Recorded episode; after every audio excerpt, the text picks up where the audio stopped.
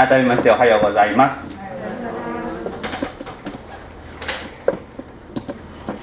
心がざわつく。心が落ち着かない。あまり良いことだと思わないと思います。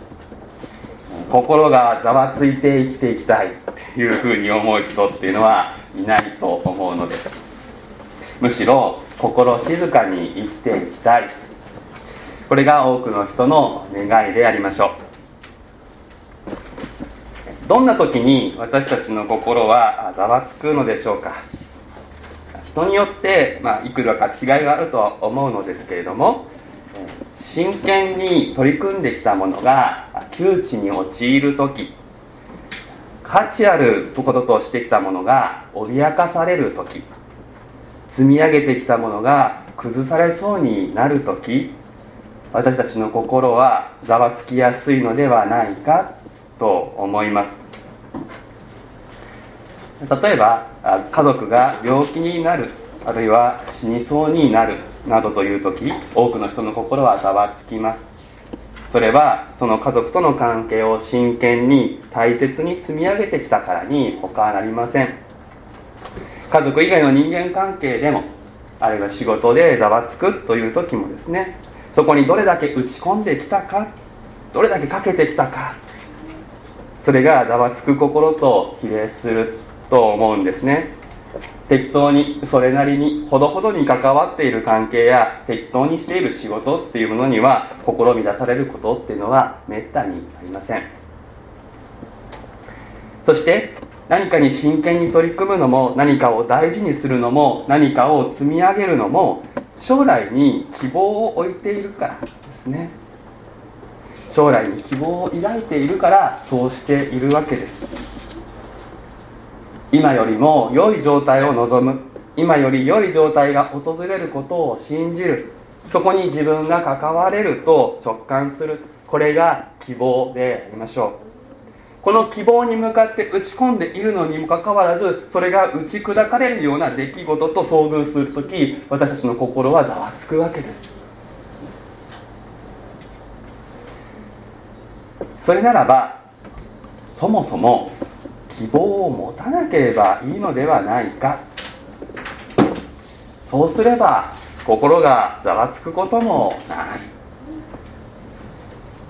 言葉にするかどうかは別としてこのように考える人が今増えているそうです。夢や目標なんか持たなくたって今が安定していればいいじゃないか。こう考える世代のことをですね世の中では悟り世代というんだそうです、まあ、皆さんの中にもあどっちかっていうとそうかなとかですね、えー、悟り世代ど真ん中だなというふうに思い当たる方があるかもしれません。別に悟り世代のことをあの少し喋りますけど責めるわけではありません。あのどの世代にだっていろいろ問題があるんです。どの世代からも学ぶことがあります。でも今増えているこの世代のことを私たちは今日考えたい。悟り世代のですね中心的価値というのはストレスフリーそしてコストパフォーマンスが良いことなんだそうです。できるだけ無駄なく生きていきたい。これは社会的な環境が大きく影響しているこの日本社会全体がある程度成熟しそれなりに豊かになりましたからいわゆるハングリー精神ってものは生まれにくいですね。そしてですねこうインターネットの発達で検索すると一番良さそうな答えが量で出てくるわけです。そしてまあこの悟り世代と言われる人たちの一つか2つ上の世代が総じてうまくいっていないように見え魅力を感じない。猛烈に働いて過労死する世代。全てを捧げて会社に尽くしても簡単にリストラされる現実。そういう社会のマイナス面を見せつけられて将来に希望を持てない。そういう中で大した欲を持たずに何よりも安定を望み静かに穏やかに自分の好きなことができればそれでいい。そんな生き方をする人が増えているのだそうです。ではそんな悟り世代はこれは理想的な生き方というふうに言っていいのでしょうか。これはもう社会の現実だから仕方がないと言えるでしょうか。そうは言えません。一つは安定するということ自体が目標になると命が縮められていくということがあるからです。生きるということは不安定であるということと切り離せない。成長するということそれはバランスが崩れたり整ったりの繰り返しであります。子供たちを見ているとすぐそれはよく分かりますよね。背が伸びるまた手が伸びなくなる。いろいろ変わります。その変化に親は合わせていくのがなかなか大変ですけどでも子供じゃなくなったって大人になったってさまざまな変化の中でバランスをちょっと崩しおっとと思って戻し新しい生き方を模索しながら生きていきますよね。決して私たちの命っていうのは恒常的に安定したものではないわけです。神様ではありません。私たちは変わっていく。そういう存在ですから不安定であること変化していくことバランスが整ったり崩れたりを繰り返すということはこれは命と切り離せない。もちろん大きすぎるストレスというものが命を奪ってしまうことは確かにあります。でも本当にストレスがゼロになると命はしぼんでしまう。ストレスっていうのはある程度必要なんですね。安定だけを追求する先にあるのは死なのです。安定を追求していった先にあるのは究極の安定である死なんですよね。これは悟り世代に増えている自死の現実を説明する一つの要素であります。でもう一つこれは私たち信仰者にとっての問題ですけれども将来に対して希望を持てないとしたらそれは神様は何もしてくれない。神様はこの世界を見捨てている。神様は私に期待しておられないと告白することになってしまいます。社会全体が虚無感に覆われて夜の闇に閉ざされるようだとしてもそれでも目を凝らし神の光を探して進むのが信仰です。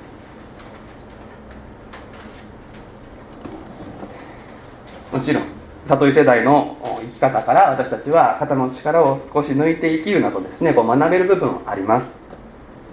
けれどもざわつくということを恐れてこれを回避していくという生き方は健全ではありません。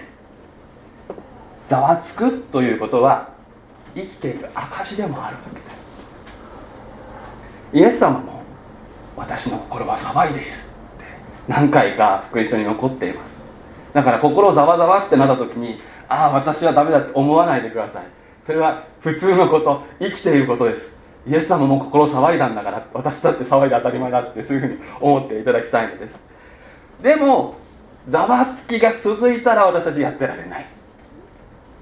だから大事なことはざわつくことを避けるのではなくてざわついた時にその心を鎮める術を知っているということが大切なのです。さてこのざわつく心を鎮めるために聖書を通して私たちが神様からいただくその知恵その術は沈黙の祈りというべきことが祈りであります。もう少し正確に言うと沈黙に向かう祈りと言った方がいいかもしれません。心がざわつくその時魂のレベルで黙るようにと神様は私たちに教えてくださっています。詩人はこのように語ります。一節。私の魂は黙ってただ神を待ち望む。私の救いは神から来る。魂という言葉がありますけれどもこれは聖書において自分という人間存在全体を指します。聖書は私たち人間を心と体と社会的な関係とその全ての統合体として見ます。その全てを包み込む言葉が魂です。魂。一番広いくくり。この体をも心をも。そして人間関係も全て含んだ私っていうものを聖書が指したい時使う言葉ですね。魂が黙る。それはもちろん実際にこの口をつぐむということ。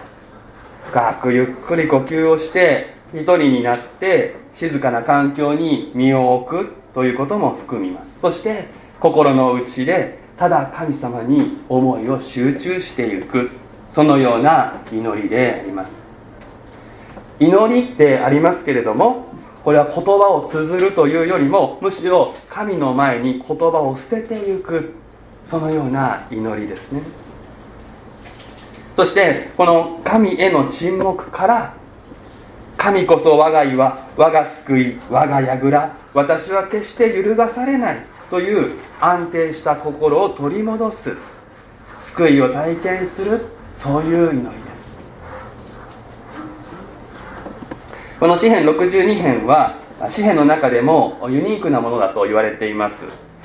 えー、先ほど読まれて分かったかもしれませんがあのほとんどの詩篇はですねこの詩篇の言葉自体が祈りの言葉としてそのまま歌ったり祈ったりできるものですけれども62編はこう沈黙の祈りのデモンストレーションのような書かれ方をしている。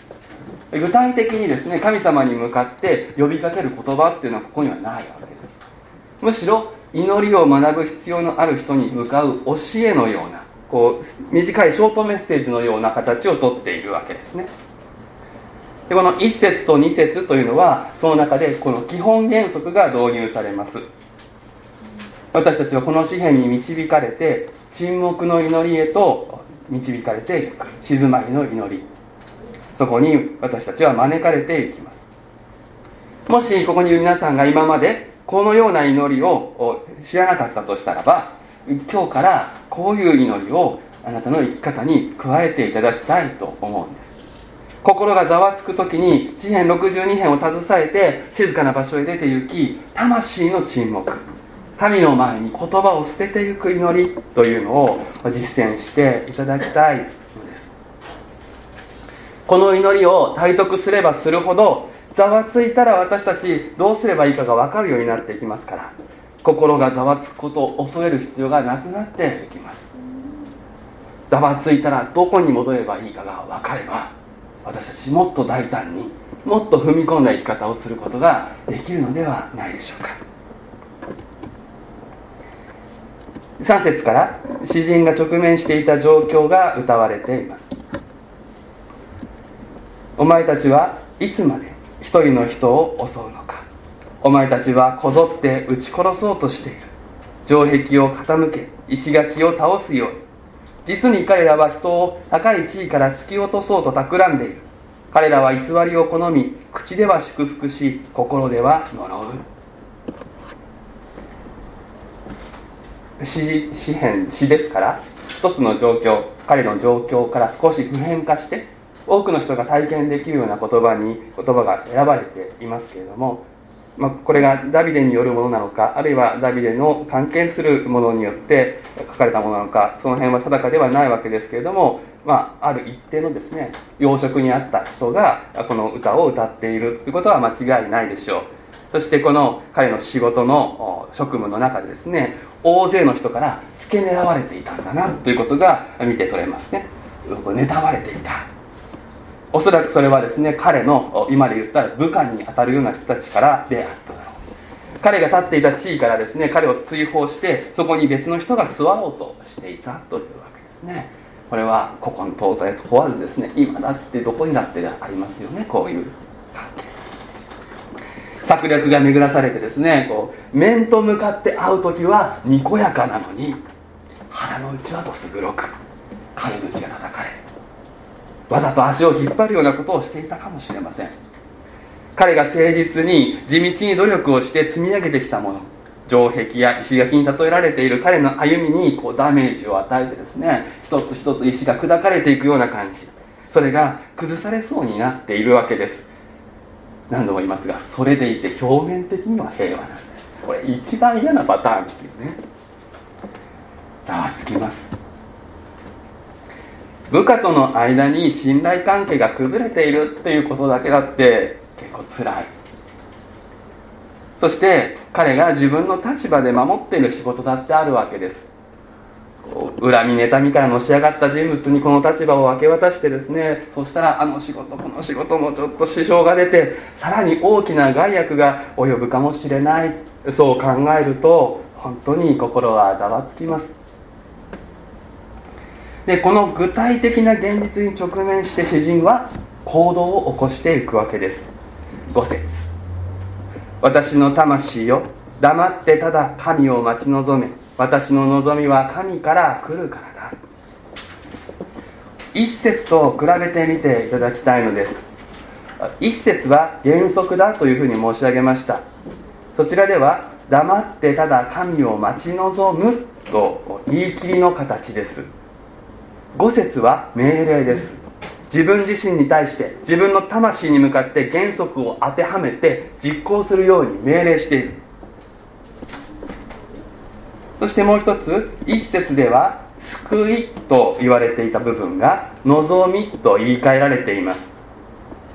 救いというとすごく広い意味を持っていますけれどもその中で今彼に必要だったものは望みです。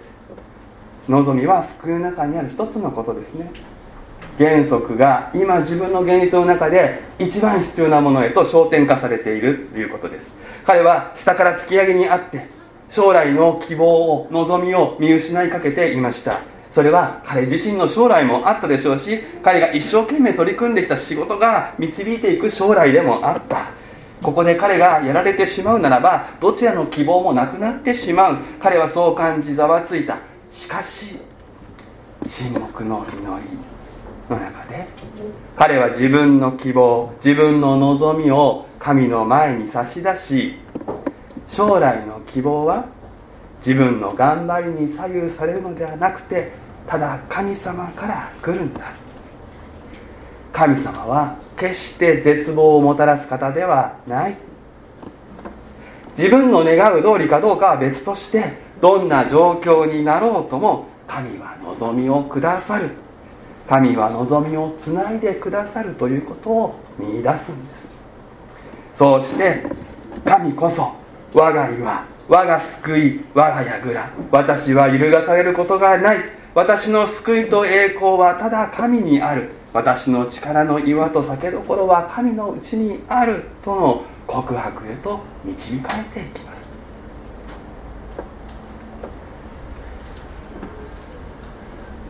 ここで栄光とか言葉が出てきますけれどもこの栄光という言葉と似た言葉が4節ですでに出てきていまして4節では高い地位というふうに、え訳されている言葉。これは尊厳とも訳すことができます。尊厳と栄光というのはしばしば並んで並列して使われるわけですけれども私たちはですねこの尊厳ということをよく考えないといけません。尊厳というのはですね自分が生きていて良いとまあ、そういそういう存在だっていうふうに実感するっていうことですね。これが尊尊尊厳が守られている状態です。で人から必要とされるそれとか社会的に重要なポストについている。そういう時にですね人は自分の尊厳っていうものを感じるのは簡単だと思います。けれども時としてですねこういう形での尊厳っていうのは失われてしまうことがあるわけです。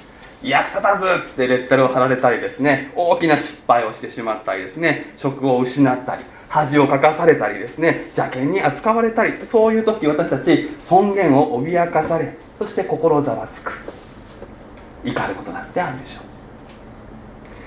主人も似たような心境だったと思うんですね。けれども沈黙の祈りを通して神に思いを集中していくと分かることがあります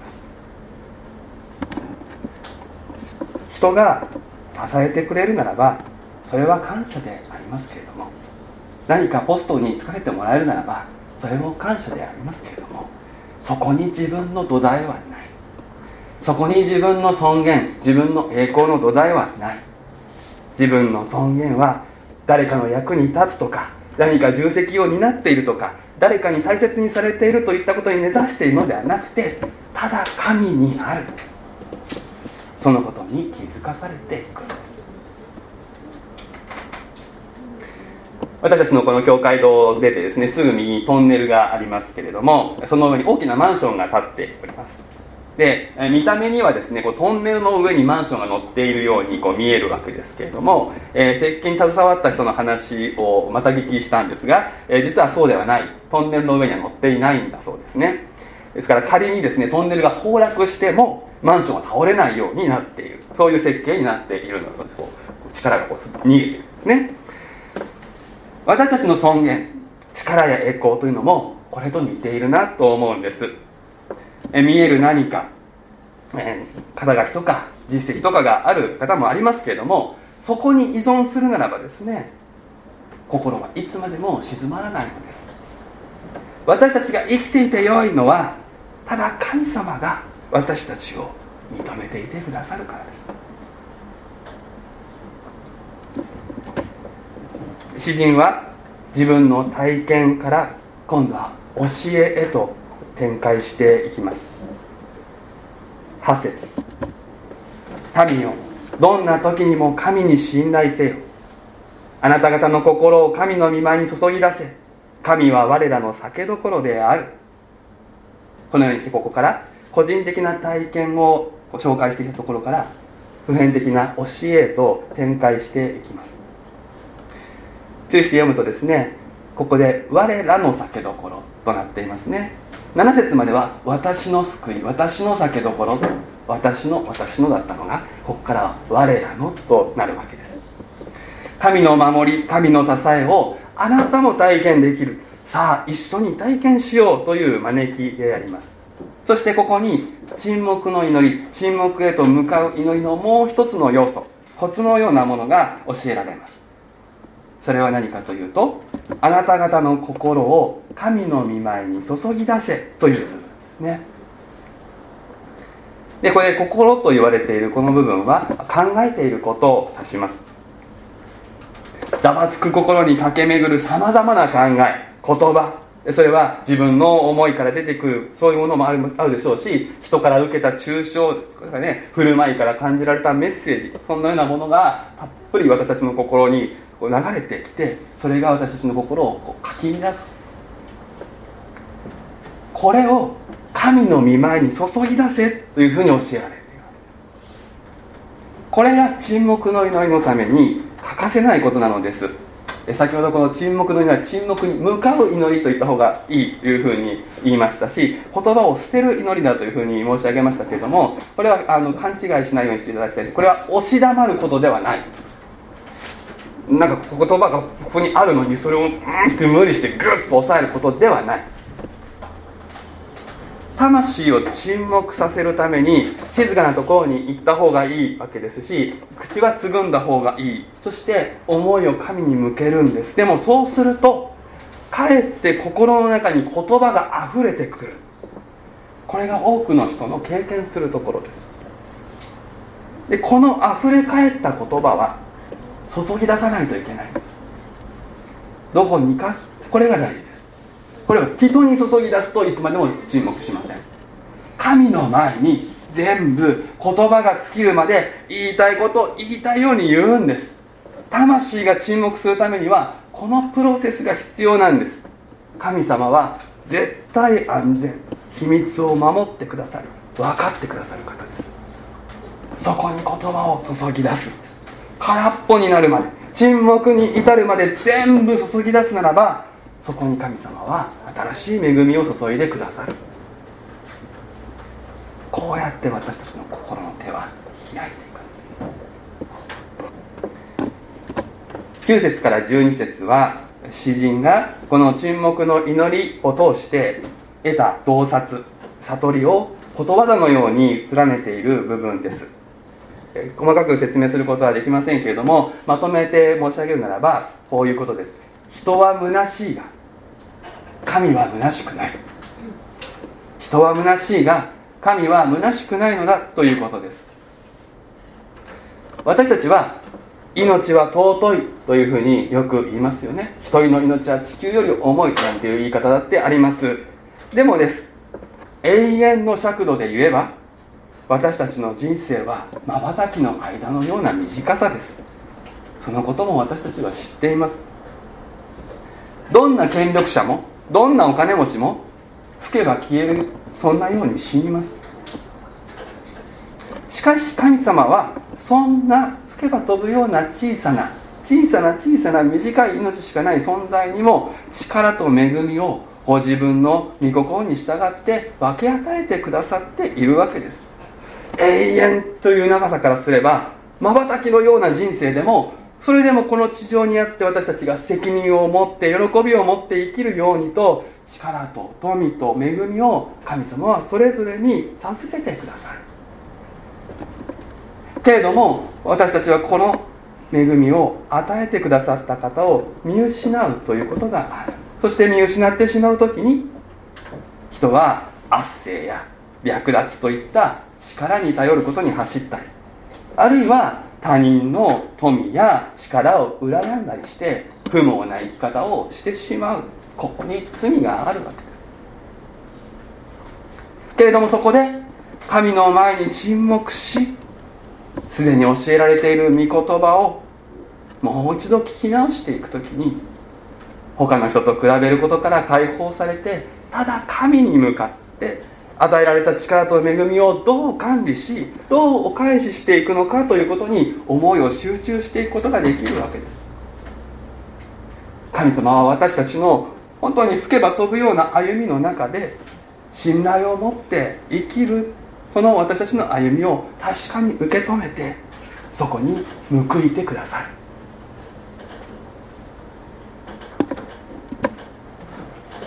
努力したって報われるとは限らないでしょこれ悟り世代が言うよく言うセリフらしい。確かに世の中ではそういうこともあるでしょう。けれども神様は報いてくださいます。あなたはその行いに応じて人に報いられます。この12節ここだけは祈りではないかというふうに言われていますけれども主よ恵みもあなたのものです。あなたはその行いに応じて人に報いられます。神なしの人生では虚しいんです。神なしの人生も私想像できない。一生懸命やったって永遠からすればほんの秒ですよね。この一生懸命いろんな苦しみやいろんなことを引きこもごもやってって最後パーンって消えちゃうんだったら何のために生きるのか。全く私は生きる生きがいを見いだせない。でも永遠があります。神様がいる。神なしの人生では虚しくても重い栄光の神と共に生きるなら虚しくない未来が私たちを待っている。ざわつく心を鎮める祈り。沈黙の祈りを私たちの人生の一部にしましょう。ざわつくことを恐れず与えられている力と恵みの良き管理者としてこのまばたきのような人生を主と共に一歩一歩歩んでいきましょう。お祈りをいたします。私の魂は黙ってただ神を待ち望む。私の救いは神から来る。我が意は我が救い我が櫓である。私たちの神様あなたの尊い皆が崇められますように。私たちにあなたの前に静まることを教えてくださりありがとうございます。私たちの心が波立つ時ざわつく時その心にあるものを全てあなたの前に注ぎ出しあなたから来る本当の平安を本当の安定した心をいただくことができますように。いつでもそこに戻り力をいただきあなたが私たちに許してくださっているこの地上の生涯をあなたと共に一歩一歩歩んでいくことができますように。こうしてこの人生は決して虚しくないということを証ししていくことができますように。救い主イエス・キリストの皆で祈ります。アー。メン